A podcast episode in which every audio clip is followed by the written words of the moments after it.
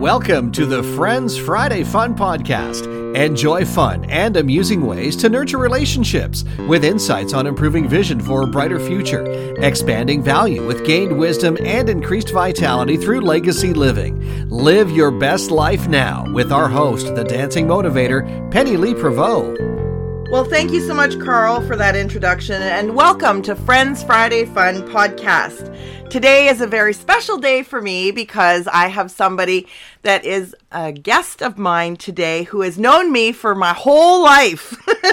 so that would be my dad. His name is Robert Goyette, but he goes by Bob.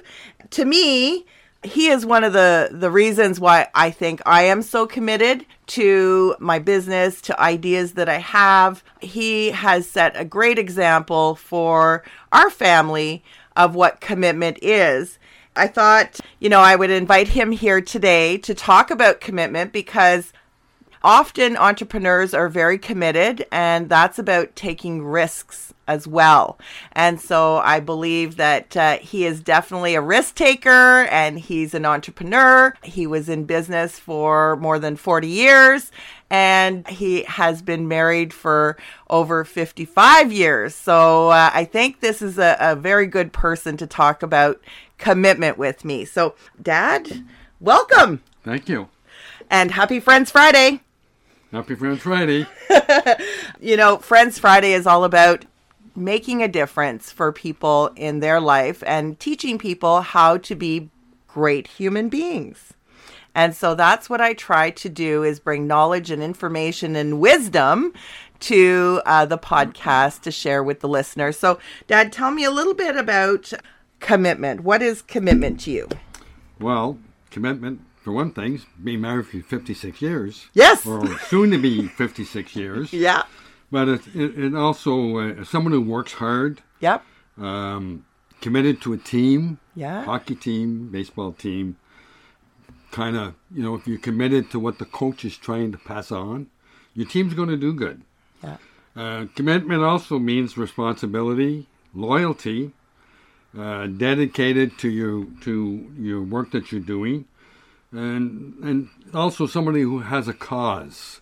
Uh, kind of like maybe I shouldn't mention this, but the truckers. yeah. They're committed. Uh, I mean, whether I agree with them or not makes no difference. But that's what commitment is. I mean, it's they got to follow through on something. Right. Co- commitment is really about having an idea and following through on that idea, and most importantly, uh, being committed to yourself and making sure that uh, you know that you prioritize the things that are important to you and share that with other people. Yep. And you know, when I uh, I learned how to be committed from uh, a boss that I had many years ago before I went into business. Uh, it was a company called Pure Spring, and Mr. Mursky uh, was out with me one day, and uh, we were talking about being in business, and his comment to me was, "A successful business is somebody who's going to be committed to what they're doing," and I eventually left Pure Spring and started my own business and was in it for 43 years. And it's, it's still going today uh, with uh, my son, but uh, you know, and he's the same. He's committed. So is my daughter. She's committed to stuff that she wants to do, and it's great. Yeah, and you know, I think it's uh, it's important to have an example to follow, and I think uh, being a committed person is a result of what you observe and your experiences and and I know that uh, you, you know you are a very committed entrepreneur, and you were very dedicated to your customers, and were on call for them to make sure that you provided service above and beyond what their expectation was. So, yeah, commitment is a, a very important C for success. And as I say, there's four major C's for success. Commitment's the first one. Uh, the second one would be uh, communication, of course, and then having a community that you can work within or support you. And finally, collaboration. So, on that note, I wanted to ask you our positive attitude zone talk card question because, you know, I've been doing these positive attitude zone questions for a very long time. Uh, started doing them with my youngest daughter when she was about five years old. And I find that they're very helpful in learning about other people and providing meaningful conversations uh, to really get to know people. Because if you're going to be committed to somebody, you want to be able to learn where they're coming from. And that's what these are all about. So, this question is actually my favorite category of all the questions. it's from the green category, which is our creative thinking category. Dad, if you won a million dollars, what would you do with it? Boy, if I won a million dollars, well, I think first of all I would share it uh, with all my kids. Yay! And and and grandchildren, and I would uh, probably donate quite a bit of it to charity. Yeah.